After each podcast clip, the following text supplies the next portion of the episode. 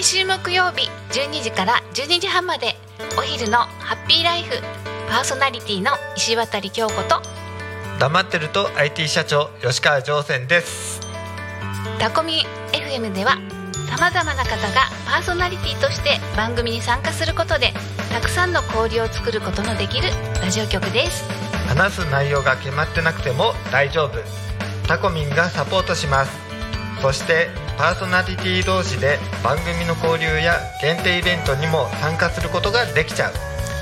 ラジオ番組をやってみたかった方やたくさんの人と交流を持ちたい方応募お待ちしてます。詳しくはタコミン FM ホームページから楽しみ方をチェッ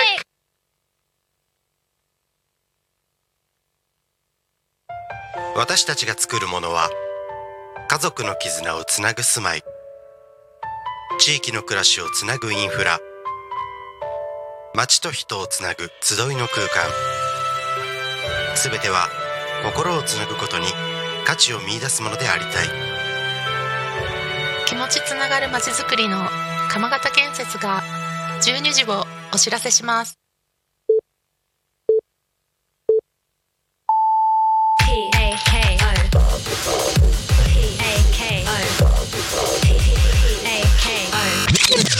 タコミン FM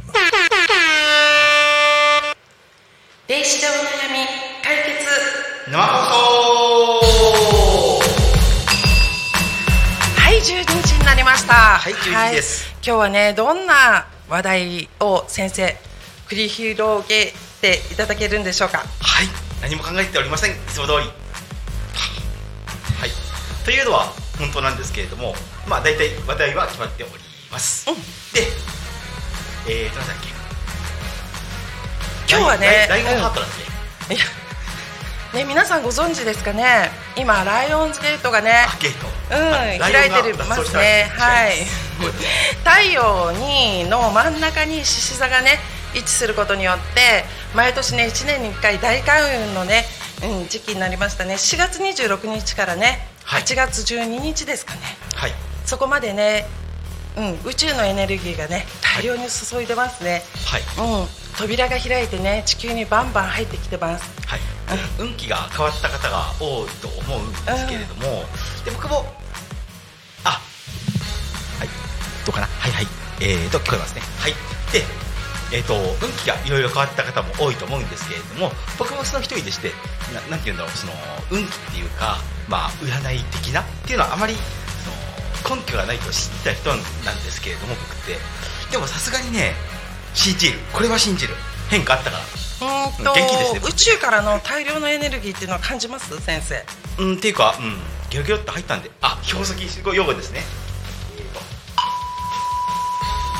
ちょっと意味がわからないんですけど、い。体調を崩されたっていうことなんですかね、正そうです、確に言う。と。うん、で、うん、興奮味っていうのかな。うん、まあ、うん、いろいろわかる。うん、その例えばそのうんよくなんかし潜水作業されてる方がなんか映画だとかそういうドラマドラマっていうかそのなんていうの？ドキュメンタリーでなんか水圧を高いとこう全身の筋っていうかそのだんだんツボが刺激されて血圧が上がってなんか興奮気味になるっていうのを聞いたことあるんですけどそんな感じかな。うん、私もね、あのちょっと心臓がドキドキするような症状ですね。はい。まあ更年期とね、血圧が高いっていうのはあるんですけれども、うん。はい。なんかね、あの圧を感じますね。はい、こやっぱり。ですね。先生の場合はまあまあ一般的にねだるいとか眠いとかね、はい。そういったえっ、と、周波数のね、う整えが入るので、うん、具合が悪い方もね結構いらっしゃると思うんですけれども、暑さプラスね、うん。はい。僕の場合とにかく眠いですね最近。その7月末からね、うん、でそのまあいろいろ見えてること霊能力者っていうかまあそういう観点で。で言うとまあ日本で言うとね、まあ、日本の歴史っていう意味でもさっきの大佐は絶対避けて通れないんですけどでそのねなんで出てくるかっていうとそのライオンズゲートがどう変わっていくかそれは分からないけれどもまあタイミングがいいってことでしょうねおそらく。でその何がタイミングがいいかっていうとその魂たちがそのまあ供養とかうんそういったのも70年からずっとされてるんだけどもそうではなくてあもうまあこれでいいかなって、まあ、魂たちがね、まあ、記憶っていう意味でねその節目っていう意味でねじゃあもう戻ろっかって行ってるんですよ。で僕もね前世、うん、特攻隊員でそれお話ししたと思うんですけれどもでやっぱり不浄の無為ってわけじゃないけどそれ考える時ねやっぱり無償にね後世の人としてねこれは前提としてつくんだけれども腹が立ったりとかねあったんだけれどもなんか昨日か一昨日からあもういいやみたいなね。そうなんですよね、うんそうそうそう。うん、26日からね、うん。私もなんかちょっとね、うん、と世の中の流れちょっと変わったなと思ったんですよ、うん。うん、いい方向にね、うん。うん、そしてあ調べてみたらあライオンズゲート。はい。わかりました、うんうんうん。みたいなね。う、ん。うん。でまあいろいろありましてで一つ分かってるのがそのまあイトロっていうのを時々言うんですけれどもこれも非常に重要に関わっていてでよく遺跡とかあるでしょ？昔の。例えばはい。そのイトロと関係ないんだけど全うんうんうん然それ自体は。で昔の人に限らず文明っていうのはね必ず空を見るのね。空？空宇宙。例えば星だとか。で僕は全然分かんなかったんだけれどもね、うん。うん占いとかそういう詳しくないから。で最近それ意味分かってきてね、うんうん。そのライオンズゲートっていうのもそうなんだけれども要するに天体と天体の動き月の動き地球の動き太陽の動きそう満ち引きうん。で太陽系以外から何か全部そういったものでそう重力何かいろいろ関係がどうあるか分かんないけれどもそういうものによってね実は人間っていうかまあ生物全ておそらく魂も含めてね。まあ満ち引きだと影響、まあ、何がどう影響したか分からないけれどもそういう影響が出てくるからその昔からのその多くの文明から何か全部天体を観察するんだろうなってことは少しずつ分かってきました。うんでこれがどういう影響してその糸とどう関係してくるかというとおそらくその、うん、そう今世紀っていうかその、うん、20, 20, 20世紀20世紀に、うん、まあいいや。2000, 2000年入ってからねイトロはその現代文明と交流を本格的に持つと動いてきたっていう意味は、まあ、あライオンズゲートも影響してるのかなって今今っていうか、うん、数日前からね強く考えるようになりました。違いますよね26日からうん、ね、違う全然違う。明らかにね、うん、で、そのまあその俗に言う、まあ、彼らとも、まあ、しょっちゅう情報交換っていうかしてるんだけれども、うん。うん。やっぱりねそのそういう、まあ、魂全体の供養とかそういった意味も含めていろいろやっていてうんで、うん、まあいいや、まあ、話がついちゃうから、まあ、あれなんだけれどもまあ今のライオンズゲートうんっていうところが、まあ、大きく利用しているんだろうねと思っていて、彼らがね。でそこでまあ大丈夫かっていう。うんだそれでその後大きく変わるんだろうなとは思っていて思っていまして、ううんんという感じ。で戻します。はい、確かにね、うん。7月20日から土曜にも入りましたよね、はい、うん、重なって今、うん、ちょっとお休みしてくださいって言ってるようなメッセージが聞こえるような気がするんですけど、はい、うん。なんかお休みっていうのはね寝てるっていうことではなくちょっとねペースをまあね全速力で頑張ってる方は時速ね30キロぐらいに落としていただいて、うん、一回ね止まって周りを見てみましょうっていう時期なのかなって思いますね。うん、確かにね栄養をとって、うん、30日はね土曜の牛の日ですよね先生。土曜の牛の日は何を食べるんですか？アップルパイです。嘘です。うさぎです。うさぎじゃない。うなぎです。先生なんか今日すごい調子に乗ってません？はい。なんかいいことありました？考いや一応、うん、考えた通りのことをやってます。えた通りのことってどういうことですか？いやまあ受けるかなと思ってやってました。ね、ううんん、8月に入るとね、はいうん、やっぱりね、うん、皆さんに伝えたいメッセージはね、お盆、はい。うんうん。13日からね、お盆に入ります。うん。うん、今ね、亡くなった方がね、準備されてる時なんですかね。うん、で、うん、なんて言うんだろう、うん、まあ文明っていうかその文明ではないけれどもいろんな国があってその国ごとに例えば儀式があってってあるじゃないですか。うん。で日本に焦点を絞るんですけれどもうん。例えばお盆。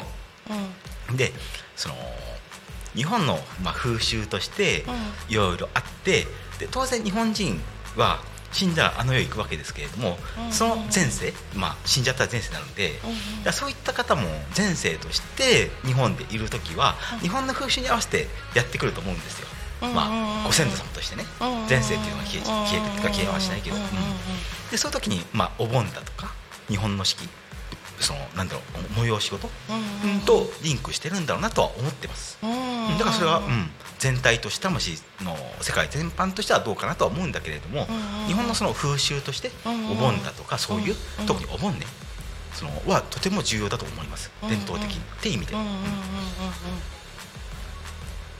あじゃあ続けます、うん。あじゃあ続けるんですけどもじゃあお盆って何言った言った時に魂が戻ってくるって言うじゃないですか、うんうんうん。でこれはそのまあ行事だと思うんですね。向こうの世界でも。で僕の考えなんですけれども魂ってある程度自由なんですよ、まあ、人間もそうですけど。だからそこに法律的な現世でいうとね、うん当然向こうにもそういうものがあって、うん。まあ、中には思わないその非お利口さん的な人も中にはいるけれども、まあ、大体のお利口さんな魂さんたちはちゃんと守るわけですよ、うんうん。でもそれでもまあ旅行みたいな感じでうん来るわけですよ、うんうん。じゃあ何が違うの？って言った時に、まあ、儀式。でやっぱりお祭りごとでめでたいことじゃないですか。だから来るわけですよ。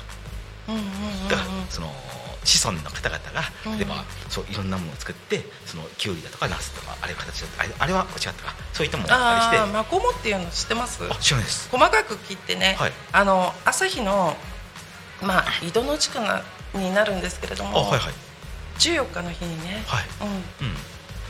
まあ、うん、そこかしこに、まあうん、多少の方言はありますけども日本全国ありますよ大体。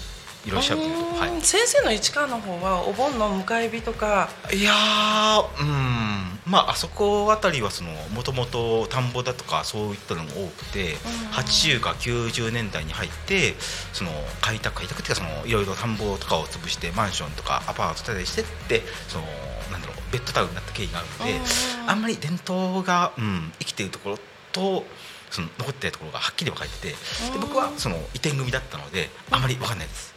あじゃあ例えばね、はいはい。お盆にはボンバナって知ってます？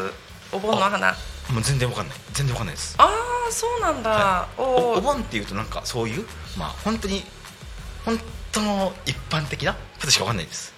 一般的なこと例えばお盆の日はそのご先祖さん戻ってくるからうんなんかお月見お月見じゃないかな。んかその謹んでなんか一日を過ごしましょうとかその程度ですね。迎え火とかはやらないですか？あ何も何も、あうん、僕の、うん、実家の方ではあんまりやらなかったですね。あうーんあれって、うん。あのここですっていうふうに意味するためにやるんですかね、まあうん。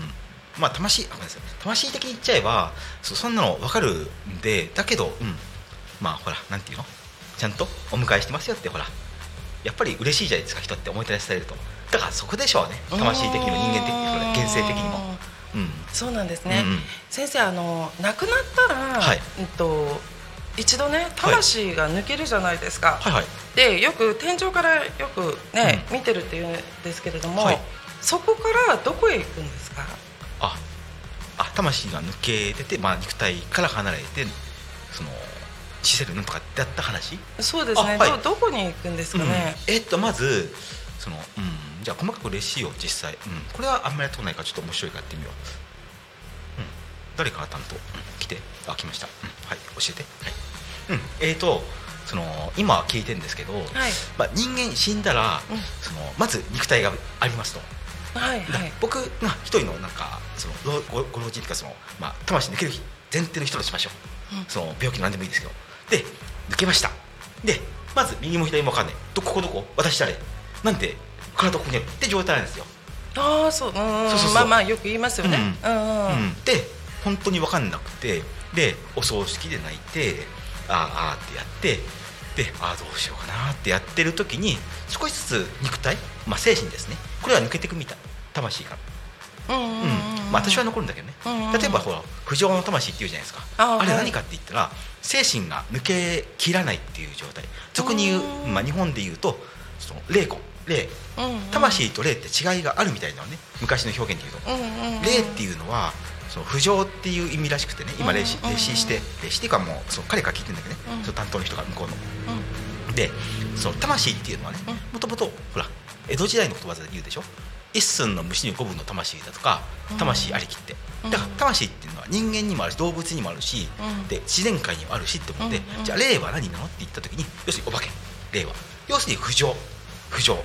成仏したいと。か霊ね霊じゃそうだだから、まあ、天国に行けない魂。それが霊魂。っていうああつまり死んじゃったすぐだとかあと事故とか戦争とか病気とかで死んじゃったらまず霊魂ですよって、だからお坊さんがお祈りして浄化してあげて、そのなんだろうその霊魂が魂に戻りますよって。でそのなんだろうそう霊魂的に言っちゃうとまず、うん人間人間っていうかね人間でした。あるいは人間ですっていう状態やめなきゃいけないよね、その魂は何にでも生まれ変わりますよと、でそれをその現世をやめるとか前世になるとかいろいろ表現あるみたいだけどね、でそういう状態にならなきゃいけないらしくてね、で、まあ、それが先か閻魔様行くどっちか先だかってそこまでは分かんないけどあ後みたいですね。でそれでまあちょっと待ってちょっと待って、亡くなって肉体から出た、うんそしたら行き場所まはあ、天国。閻なんかジャッジがあるとか言うあそこそこそうだから閻魔様のところ。だから三途の川って何ですか？だからそこ。だね、魂抜け出て三途の川に行くんですか？そうそう。だからそこを入り口っていうとね、まあ、そこに黄泉の国ですよ。黄泉の国っていうのがあって、じゃあそれどこなのって言ったらそれは精神の世界でいや、うん、正直、うん、じゃあ聞いてみるけどあ分かんないって。お僕たちに。もあどっかにあるんだって。え抜けてたらそこに誘導されるんですか、自分で行くんですか？あ誘導されるみたいああお迎えが来るってよく言うのはそうそうそうそううよくご先祖様がそうそうそう。来ちゃダメだよとかそういう方それはがうん、大体入り口なのですこ。うでどう迎えに来て三途の川を渡って、うんうん。そしてそのジャッジね、うん。一番最初の頃に話したあそうそうそう。トンネルで、うんうん、でそこに行くにも条件があって、うん。その要するに霊魂の状態なのねみんな最初は、うん。これが大体50%魂になって初めて、うん。まあ、要するに飛行機でうん空飛ぶ時に浮力ってあるでしょ？それと同じで魂の状態50%までいかないと飛べないんだって。上行けないんだって。だからそこまで行くのが条件でだ霊魂は半分魂半分の状態で初めてそこまで生きると。それって初七日とか四十九日と関係するんですかね？ああそうみたい、うん、昔の霊能力者っていうかね。要するにまあ、うん、世界一般でいう、まあ、シャーマンだとかね祈祷師だとかね。そういう人たちがほら例えば昔の日本でもねその仏教とか宗教とかそういうお祈り事が科学だったっていうでしょうんそれと同じでそういったことを調べていってうん。分かった。その日本独自独自なのか分かんないけどそういう習風習っていう形で残っへた。ーそういう、うん、法則っていうかそういうものみたいああそうなんですね、うん。うん。でその四十九日がうん。完全に魂になって、うん。うん。入り口まで誘導をされてそう。そうそうでそこでジャッジされて、そうそうそう。っていうことなんですかね、でそれを、うん、言っていくとまず魂半分霊魂半分の状態になりました。で御代の国に入りました。でそれがなんかそのご先祖様たちねうん。だとかあとその守護霊たちに受け受け受け入れられると入っていくわけ。で、うん。お前まだ早いよって言うと落とされて地上に戻ってその肉体に戻るわけ。えちょっと待ってね、うん。例えばじゃあ四十九日違うじゃないですあかごめんなさいごめんなさい。この前お話しした方も、うん。えっと、既得の状態で、うん。そこに連れてかれ連れてった行った、うんそして、うんうん。お帰りなさいって言われて戻ってきたっていうので。うん、ああ四十九日か。ちょっとそこら辺がね、うんちょっと曖昧ですね、うんうん。今見てる？今見てる。どっちが先なの？あそういうことか。ああなるほどなるほど。うん整理して整理して。うん分かった。うん。四十九日っていうのは、うん。要するにジャッジ全部終わってもう手続きが全部終わっちゃって向こうの世界。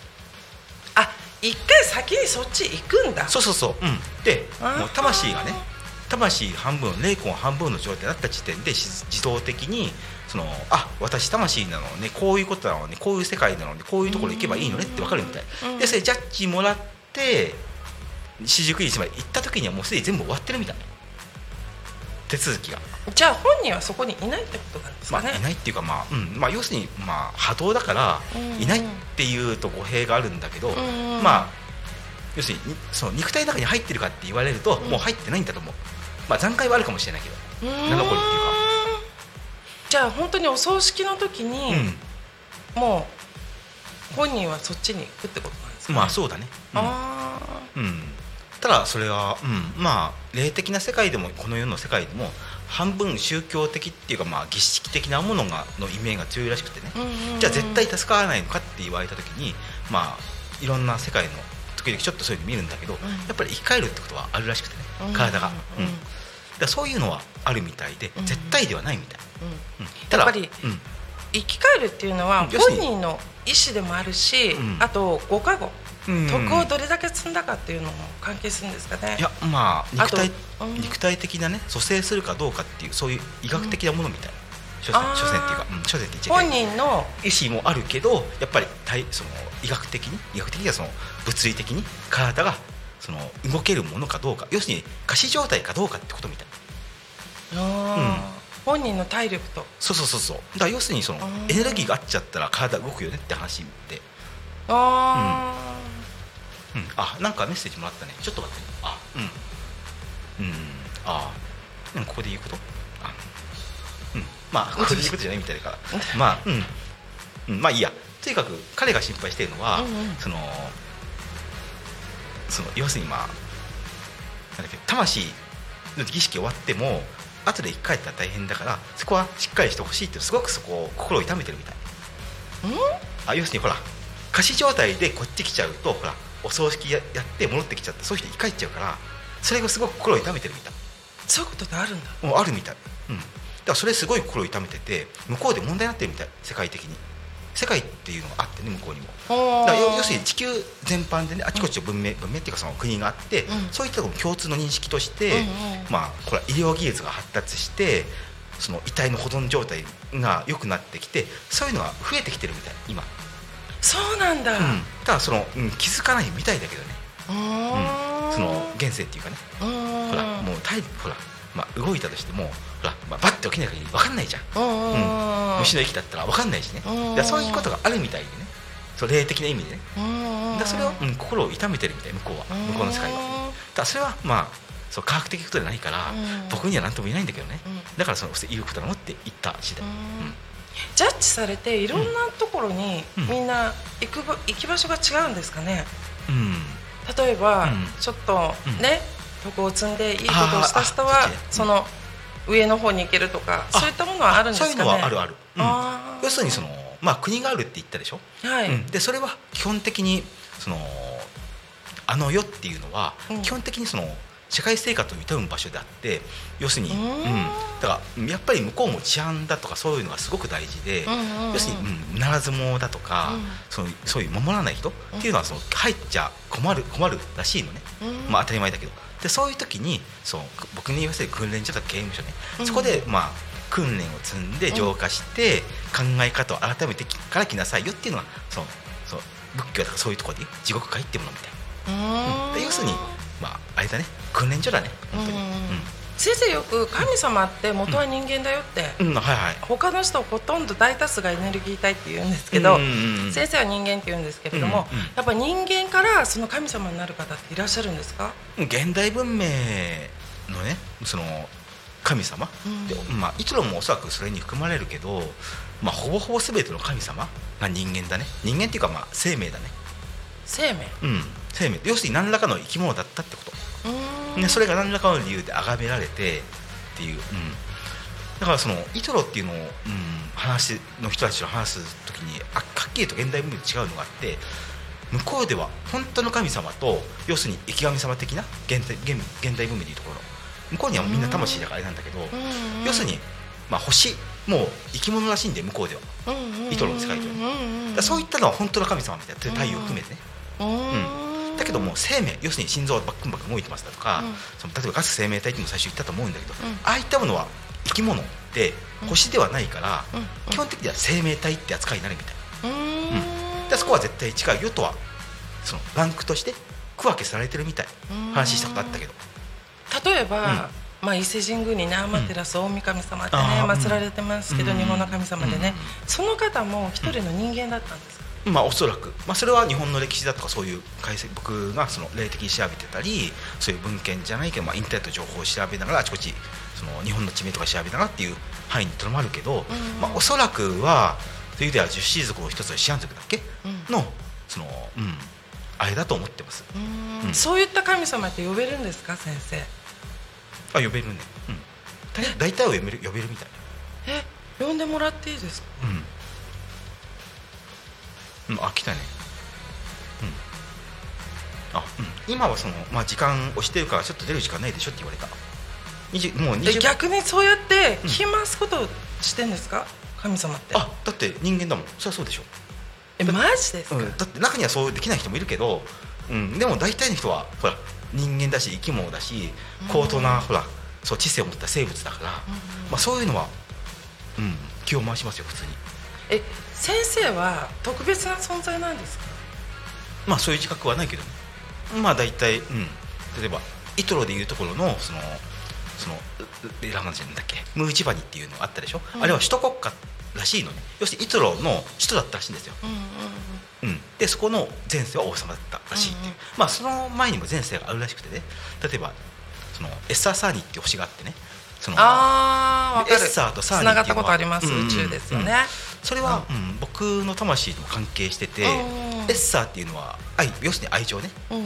愛情っていうのは愛っていう意味じゃなくて、うん。要するにその慈愛っていう意味だね、うん。その人間愛っていう意味ね、うん。サーニーってい。うのは誓いつまり慈愛の誓いっていう意味なのね、でそういう文明の、まあ、神官っていうらしいけどね、まあ、要するに政治家だね、うん。だったみたい、うん。うん。それより前は分からない、まあうん。その前もあったみたいだけどね。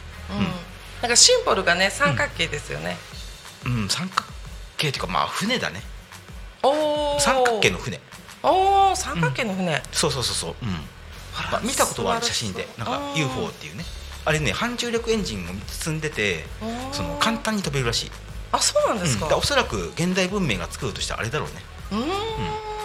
これから、うん、と人間っていうのは宇宙船を作って、うん。うん、いろんな星に行くっていうことってうん、なるだろうねでこれまではスペースシャトルだとか宇宙船とかいろいろあったけど、うんうん。